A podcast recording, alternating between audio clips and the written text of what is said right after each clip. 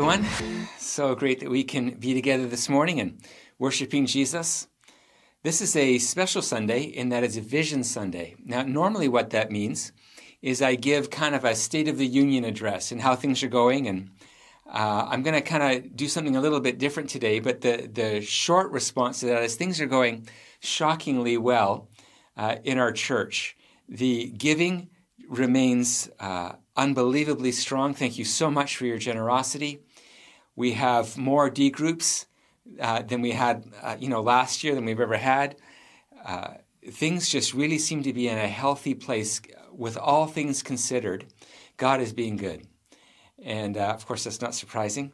But uh, I'm just so grateful for your responsiveness to God in this time for what He's doing in our hearts, in our lives, continuing to do in the city around us. Seeing even, we, we've already had baptisms this year, and uh, there's lots to rejoice about.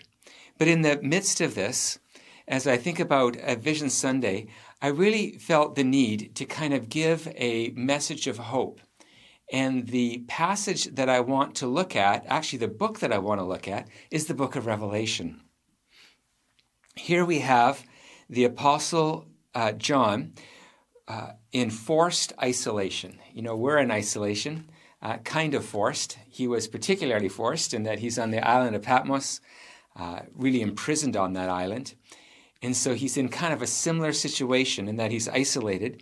And he, from that place, has a revelation. A, uh, uh, the other word for it is actually an apocalypse, but a revelation about who Jesus Christ is. And he writes it down and gives it as a word of encouragement, a word of hope to the churches. What we see in this book is two main commandments. The first is to behold or to look. Uh, it's an interesting thing to be commanded to do, but sometimes we just need to, to look deeper and to see what God is doing. And so, 25 times in the book of Revelation is the command to behold or to look. And the other thing that is mentioned frequently and is kind of emphasized as the thing that we're to do is to not be afraid. So we're commanded to look, and then in that looking, don't be afraid.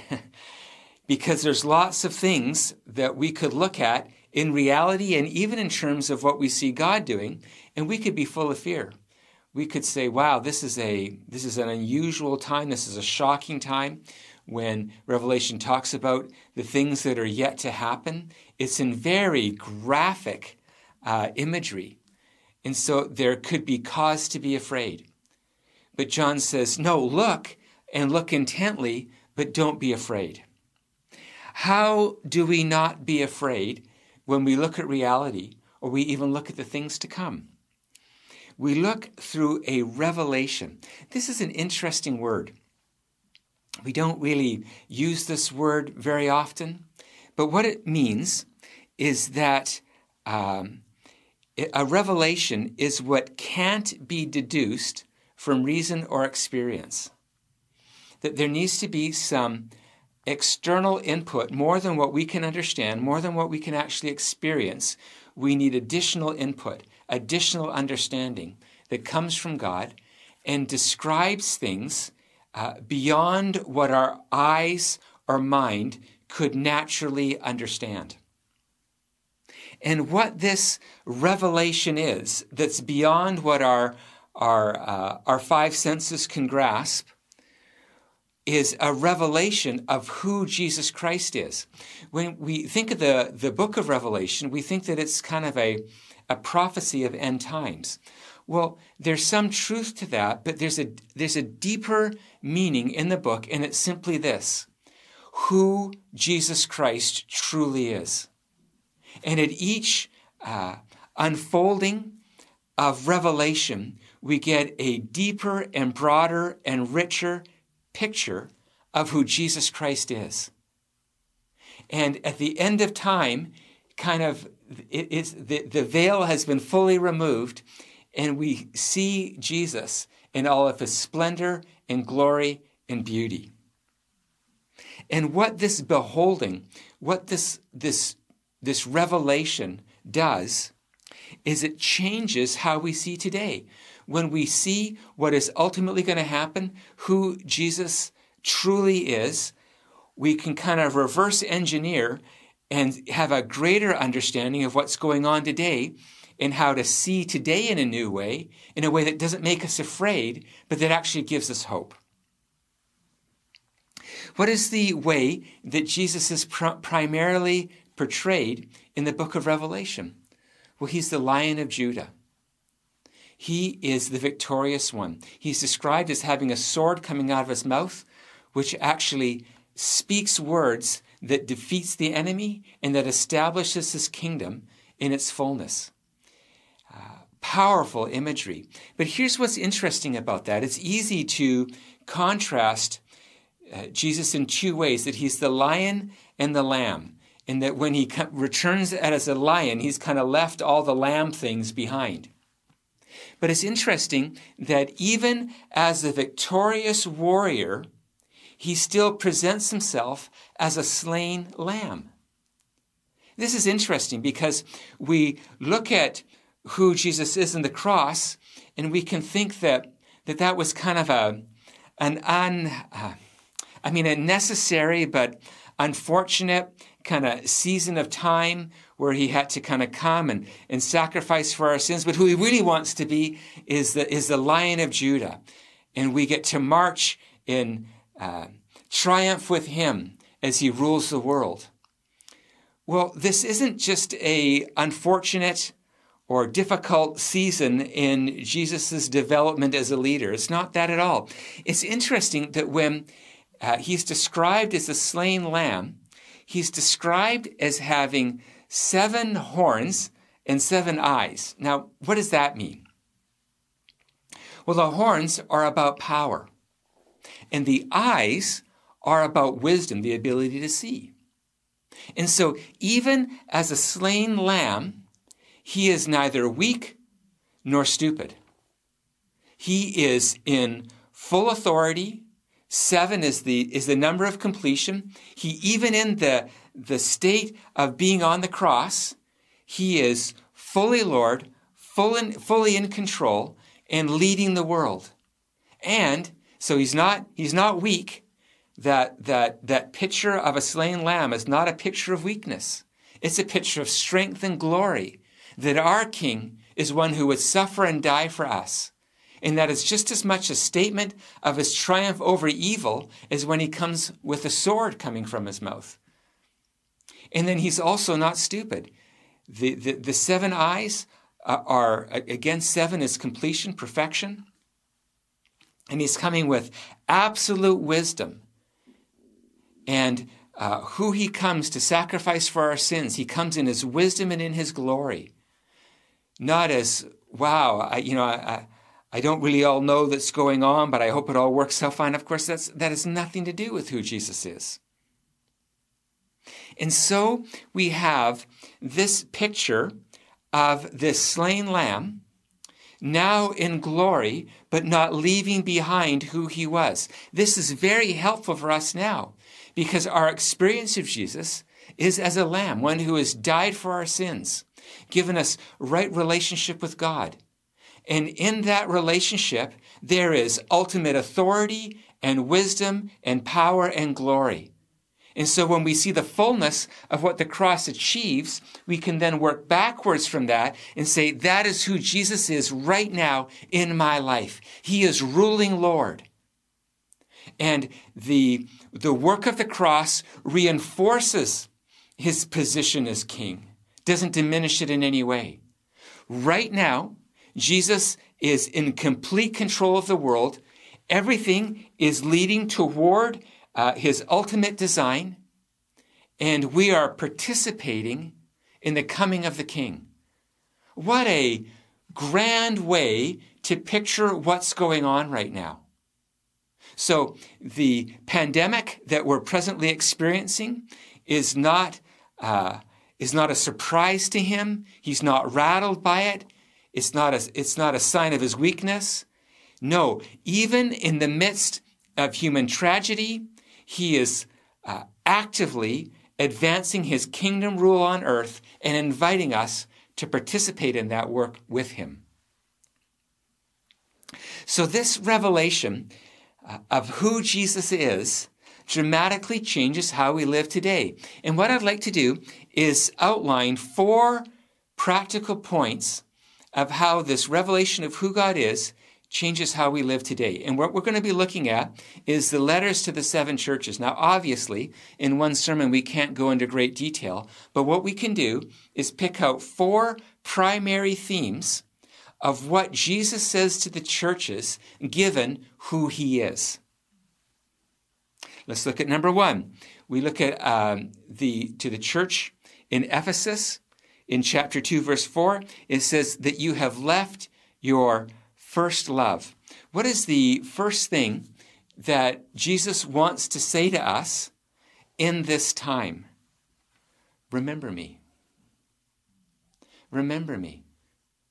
It is easy to uh, in a time like this to get into survival mode into uh, a, a, a self protection and just try to make it through this moment and, and hope that we can get back to normal uh, soon.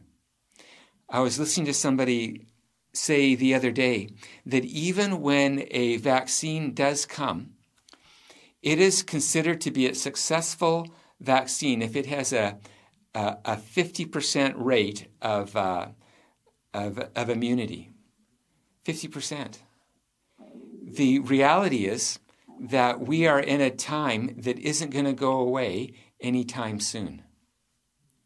And so, if our mentality is to kind of buckle down and, and make it through, uh, I think we're missing the point. And Jesus says, Given who I am, and you can see the end of the story, you can see my glory, you can see my strength. Given who I am, remember me. But don't remember me in a way of, of, of simply your Almighty God. Remember your first love. Remember the affection that I demonstrated to you on the cross.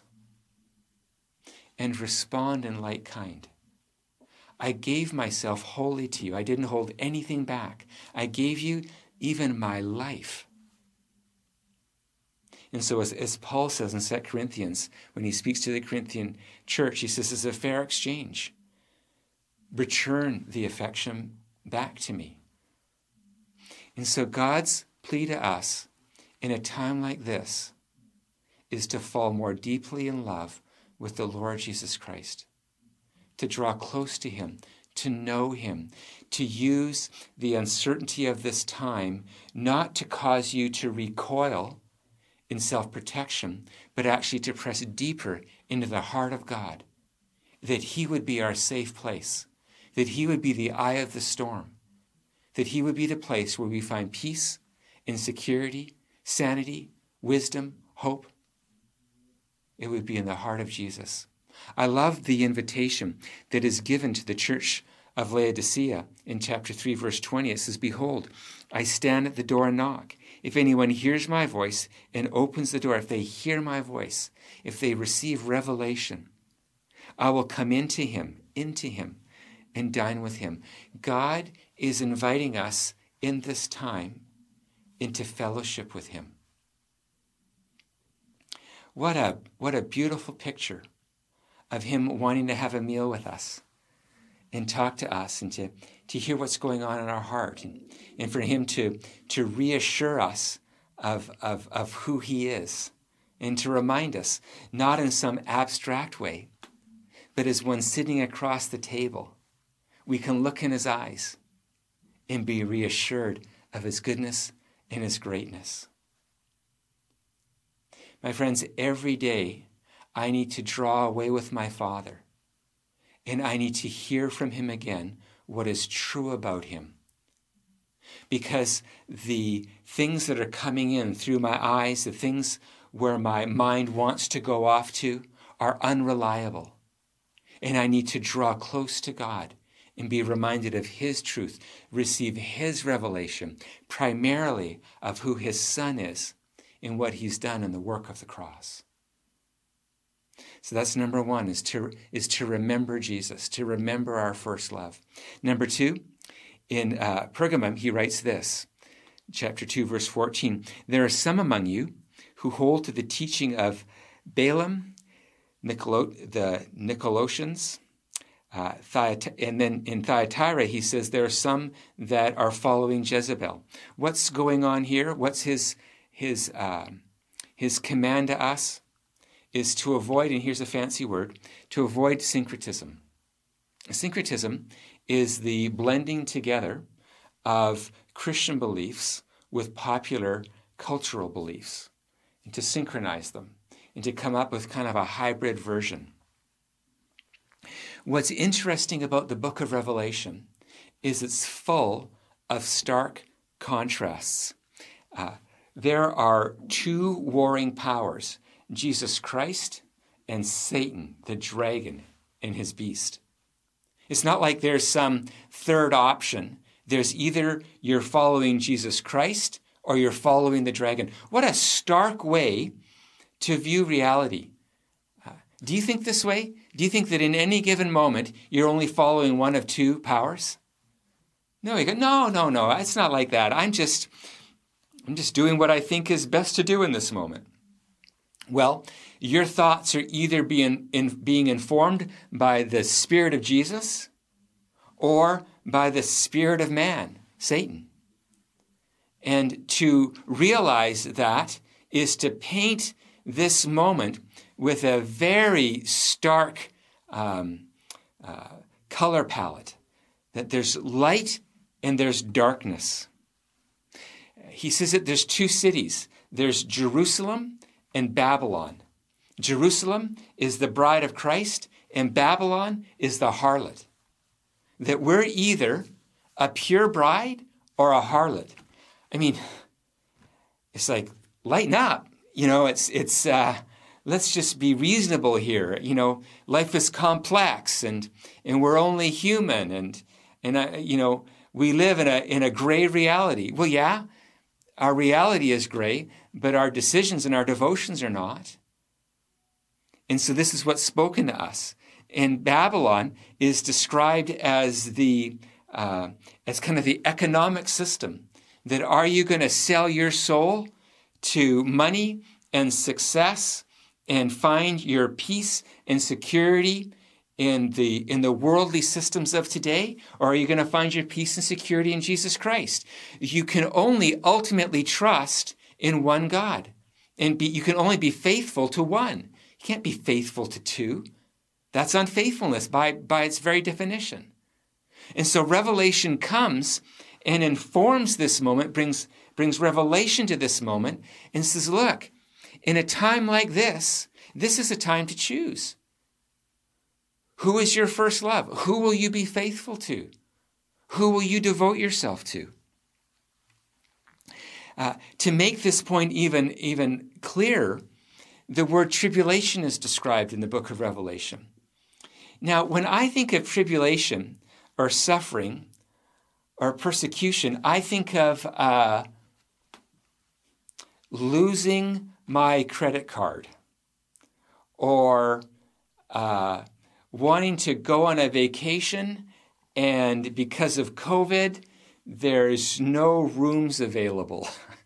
or somebody has said something to me and they said it in a sarcastic and condescending tone.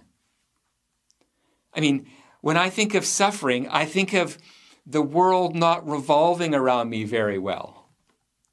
But Revelation uses a different kind of word, and it uses the word tribulation. Now, what tribulation means is the clash of kingdoms.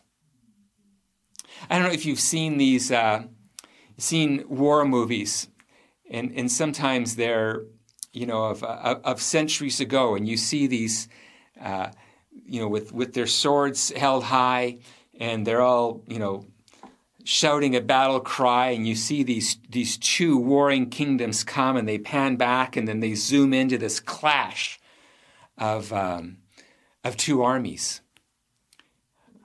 That's what's going on right now. Right now, whether we want it to be true or not, the kingdom of darkness is, is smashing against you and I as sons and daughters of light. And darkness is violently trying to destroy us. Is that the reality that you and I live in on a daily basis? I don't think it is. But here's the problem is that that numbing of the tribulation that we are presently enduring is actually a sign of darkness. In uh, when when uh, when Jesus speaks to the church of Laodicea, he says, "I'd rather you be hot or cold, but because you're lukewarm, I'll spit you out of my mouth." That don't imagine that this is a lukewarm moment. Either you're for me or you're against me. And the book of Revelation is to take that stark reality and and compel us to overlay it onto what's happening right now. One of the things that I, I think about in this regard is uh, even government. When we look at other governments around the world, it seems to be, or, or historically, it's almost without exception. But I, I mean, there's, there's, there's some governments, I, I, I know there's exceptions but in lots of ways, uh, governments in the kingdom of God have not got along super well, have they? But here in the West, we go, oh, the government is kind of a neutral reality. It, it's, uh, it's neither you know, for us or against us. It's just managing society. No, it's not. human beings have agendas. And those agendas are either for the kingdom of God or against the kingdom of God. And so if we have that everything that, that, that the government says is, is, you know, that it's all for our well-being, well, I'm sure that that's what they're thinking, but it's often not true. And if we're to simply swallow this moment without being prayerful and thoughtful and seeking the revelation of God, we're going to become lukewarm in this time. And that lukewarmness is a sign of darkness winning. And so I implore you do not become syncretistic in a time such as this. Do not befriend gray. It's just a, it's just a, a way to conceal the darkness. And so I, I, I look, uh, maybe I, am speaking to the wrong people. If you're, if you're listening to this, it means you're here. But wow, if you know people who aren't here, then maybe there's something, there's a way that you need to help them, which we're going to get to in a minute. But uh, isn't it easier to not attend church on Sunday? Isn't it easier to say, well, I mean, it's just more awkward to, um, you know, to share our faith, and it's harder to do it virtually, and and wow, I'm just so stressed out now as it is, anyways. I love what what uh, ENC Every Nation Campus is doing in our church. They say it's going to be harder to reach first year students. And so, what we're going to do is we're just going to do bold evangelism. We're going to go out on the campus and we're going to meet people. We're going to meet foreign students, people who are on the campus. We're not going to uh, kind of wait for something magical to happen. We're believing that people need to know Jesus as much now as they ever have. And we're going to be proactive and we're going to see God's kingdom grow and advance in this time. I believe that with my whole heart. That when we have a mindset of light and dark, that puts in us an urgency to bring light into our world. How does the Bible describe us?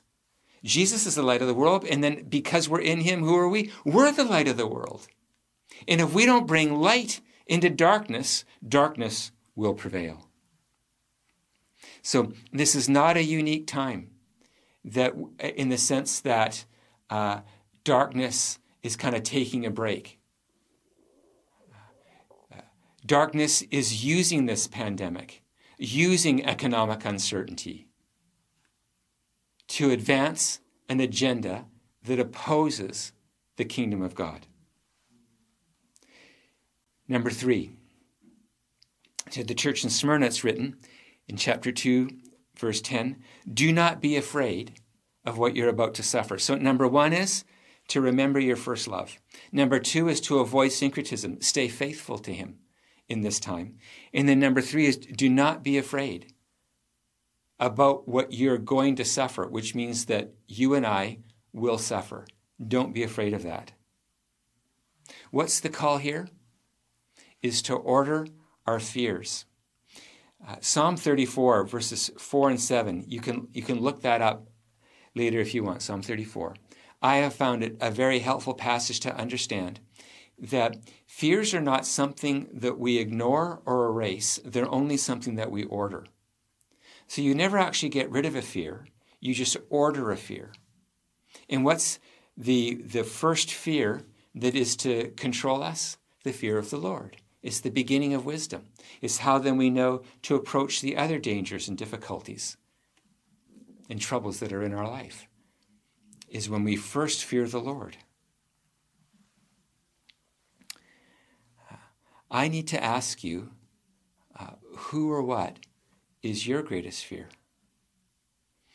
And for many people right now, the, the greatest fear is physical.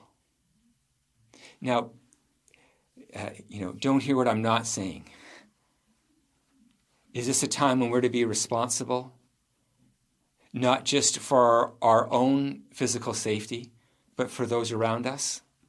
Should we be practicing COVID protocols? Absolutely. Absolutely. We should be on the forefront of caring for others in how we behave and not having some bravado that says that we're somehow above this, which some people describe faith as being that way, and that's not what faith is at all. Um, but there is a greater thing to fear. In Matthew chapter 10, verse 28, listen to this. It says, Do not be afraid of those who kill the body. Uh, do not be afraid of those diseases that kill the body, but cannot kill the soul. Rather, be afraid of the one who can destroy both body, both soul and body in hell. Somehow, what we have done is we've contrasted uh, loving Jesus with fearing him. And the one that I love most, I am most afraid of being away from. I am, I am terrified to be away from Jesus. He's the source of life. And to be away from him is to die. And I am, I am terrified of being away from the source of love. We need to order our fears in a time such as this. So, are we to have a healthy, in a sense, respect for COVID? Of course we are. But there's a bigger thing going on in this time that we need to grab hold of. And it's simply this that people are dying, COVID or not, and going to hell. Jesus is not being rightly honored and glorified in people's lives or in this earth. And if that's not true, then this world is cursed and doomed. And so we need to figure out in this time how to fear the Lord and how to be about his business. So let's fear losing our first love. Let that be the thing that terrifies you most. That in a time such as this, it would distract you from loving and needing and trusting in Jesus Christ. This is why uh, our D groups are more important than they've ever been.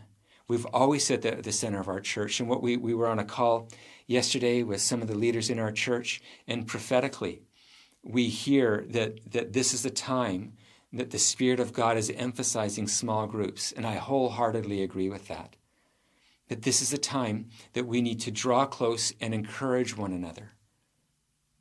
Because it's easy to let other fears take over our mind. It's easy to let other loves take over our mind. And so we need to encourage one another in a time such as this. We also need to understand how to come together, of course, in safe ways, and not everybody's going to be able to participate in this for various reasons, uh, uh, reasonable and right reasons. Not everybody's going to be able to meet together.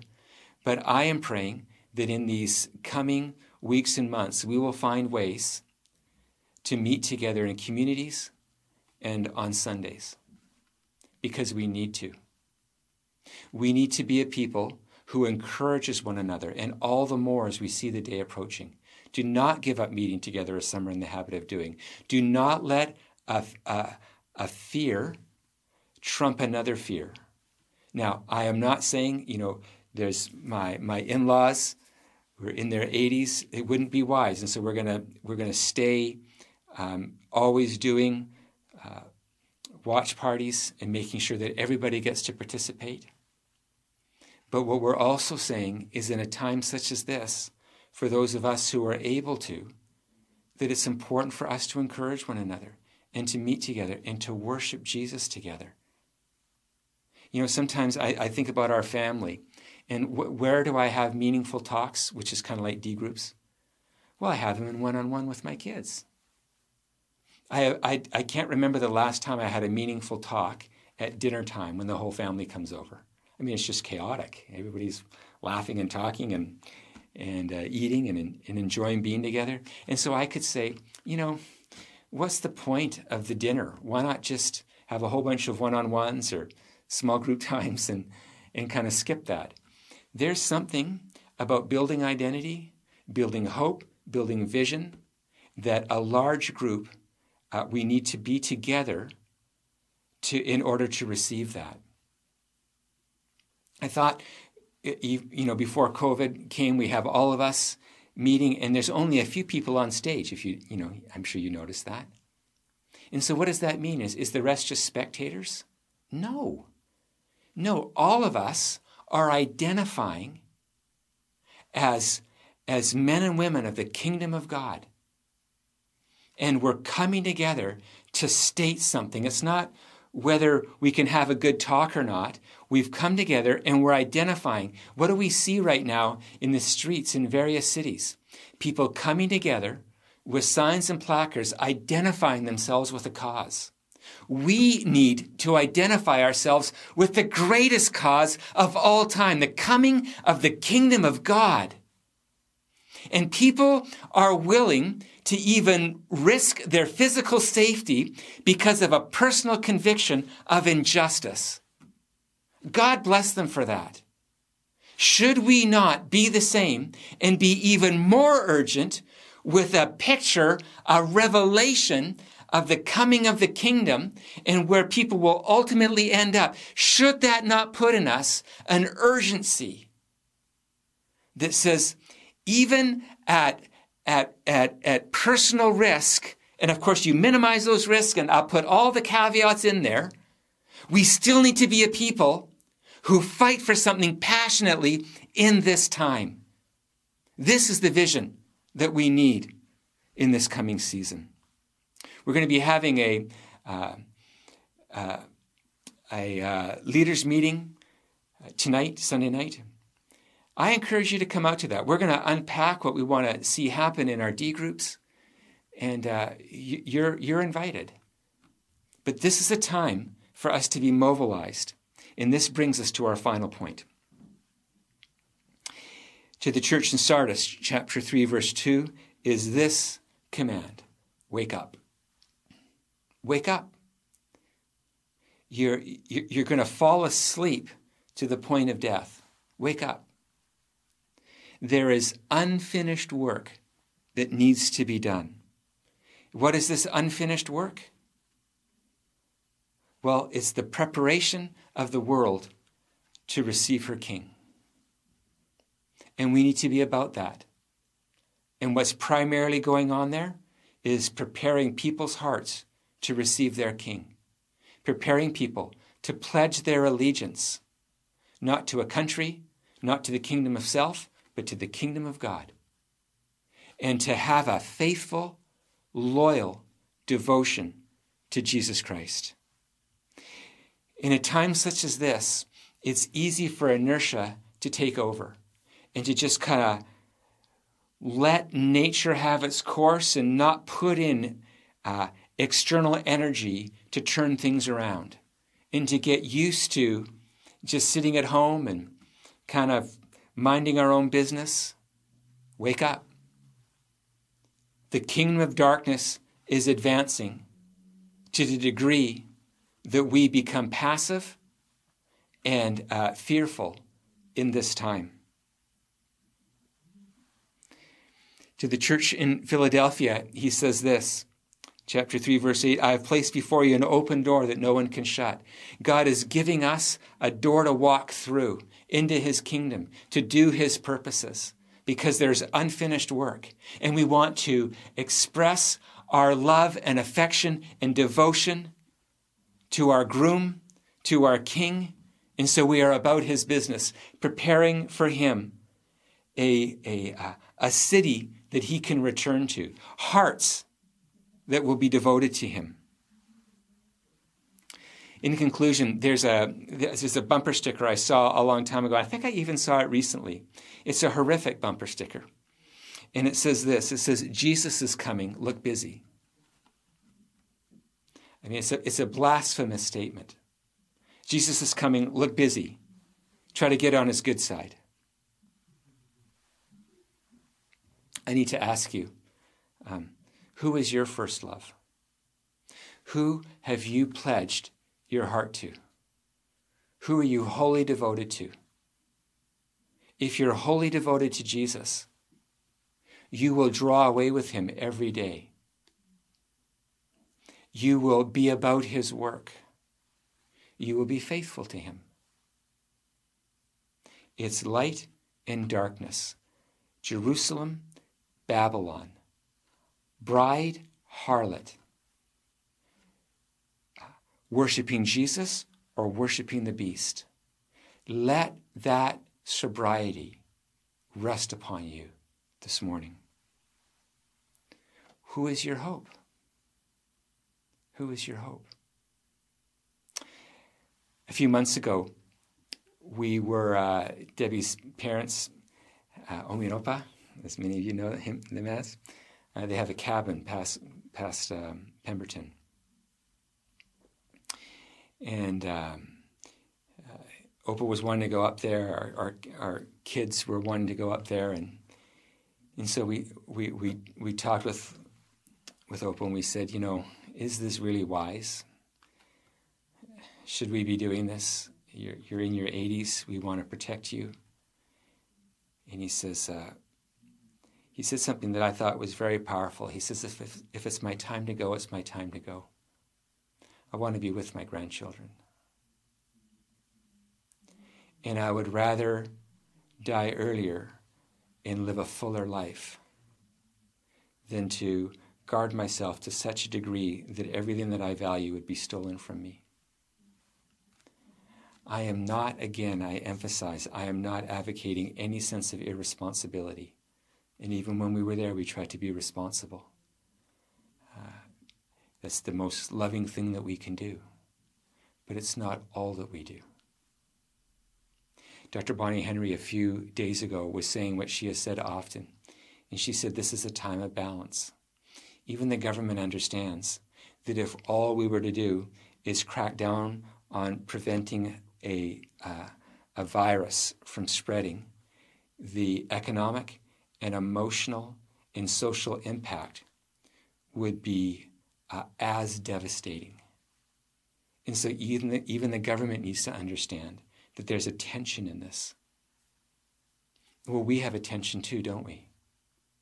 That we're devoted to Jesus and to the coming of his kingdom, and there's unfinished work. And we are able to, uh, to risk our reputation. We're able to risk uh, safety because we have a greater hope. And I encourage us in this time to grab hold of that. Uh, a few months ago, when we were going through the book of Esther, we talked about a hidden glory. And that hidden glory is God Himself. And right now, in this time, there is a hidden glory. Jesus is active and moving on the earth. He's a slain lamb with seven horns and seven eyes. He's active, he's powerful, he's wise, and he's winning. And we need to have revelation to see this hidden glory among us right now and to align our hearts and our lives with who He is and what He is doing in this time. So, can I encourage you on this Vision Sunday to let Jesus capture your heart anew, to let Him uh, invigorate you, wake you up, call you to not be syncretistic, but to, but to be faithful to Him, to choose Him as your first love. And perhaps more than anything, to not be afraid, but to be found faithful when He returns. Let's pray. Father, these are sobering times, and it's easy to be overwhelmed. Uh, it's even, even easy to try to ignore it and say, ah, it's all fine. And it's not all fine. And the threats that come against us right now are very real. But by revelation, we see that there is a greater threat. And it's the loss of our souls and the dishonoring of our King. And so we align ourselves right now to being devoted to you first, to fearing you first, to setting aside Christ as Lord in our hearts first into being about your work in this time. Put inside of us, even this morning, a holy passion and a burning fire to see your kingdom come and your will be done on earth as it is in heaven. Spirit of God, we receive you now to fill our hearts and minds with this revelation. In Jesus' name, amen.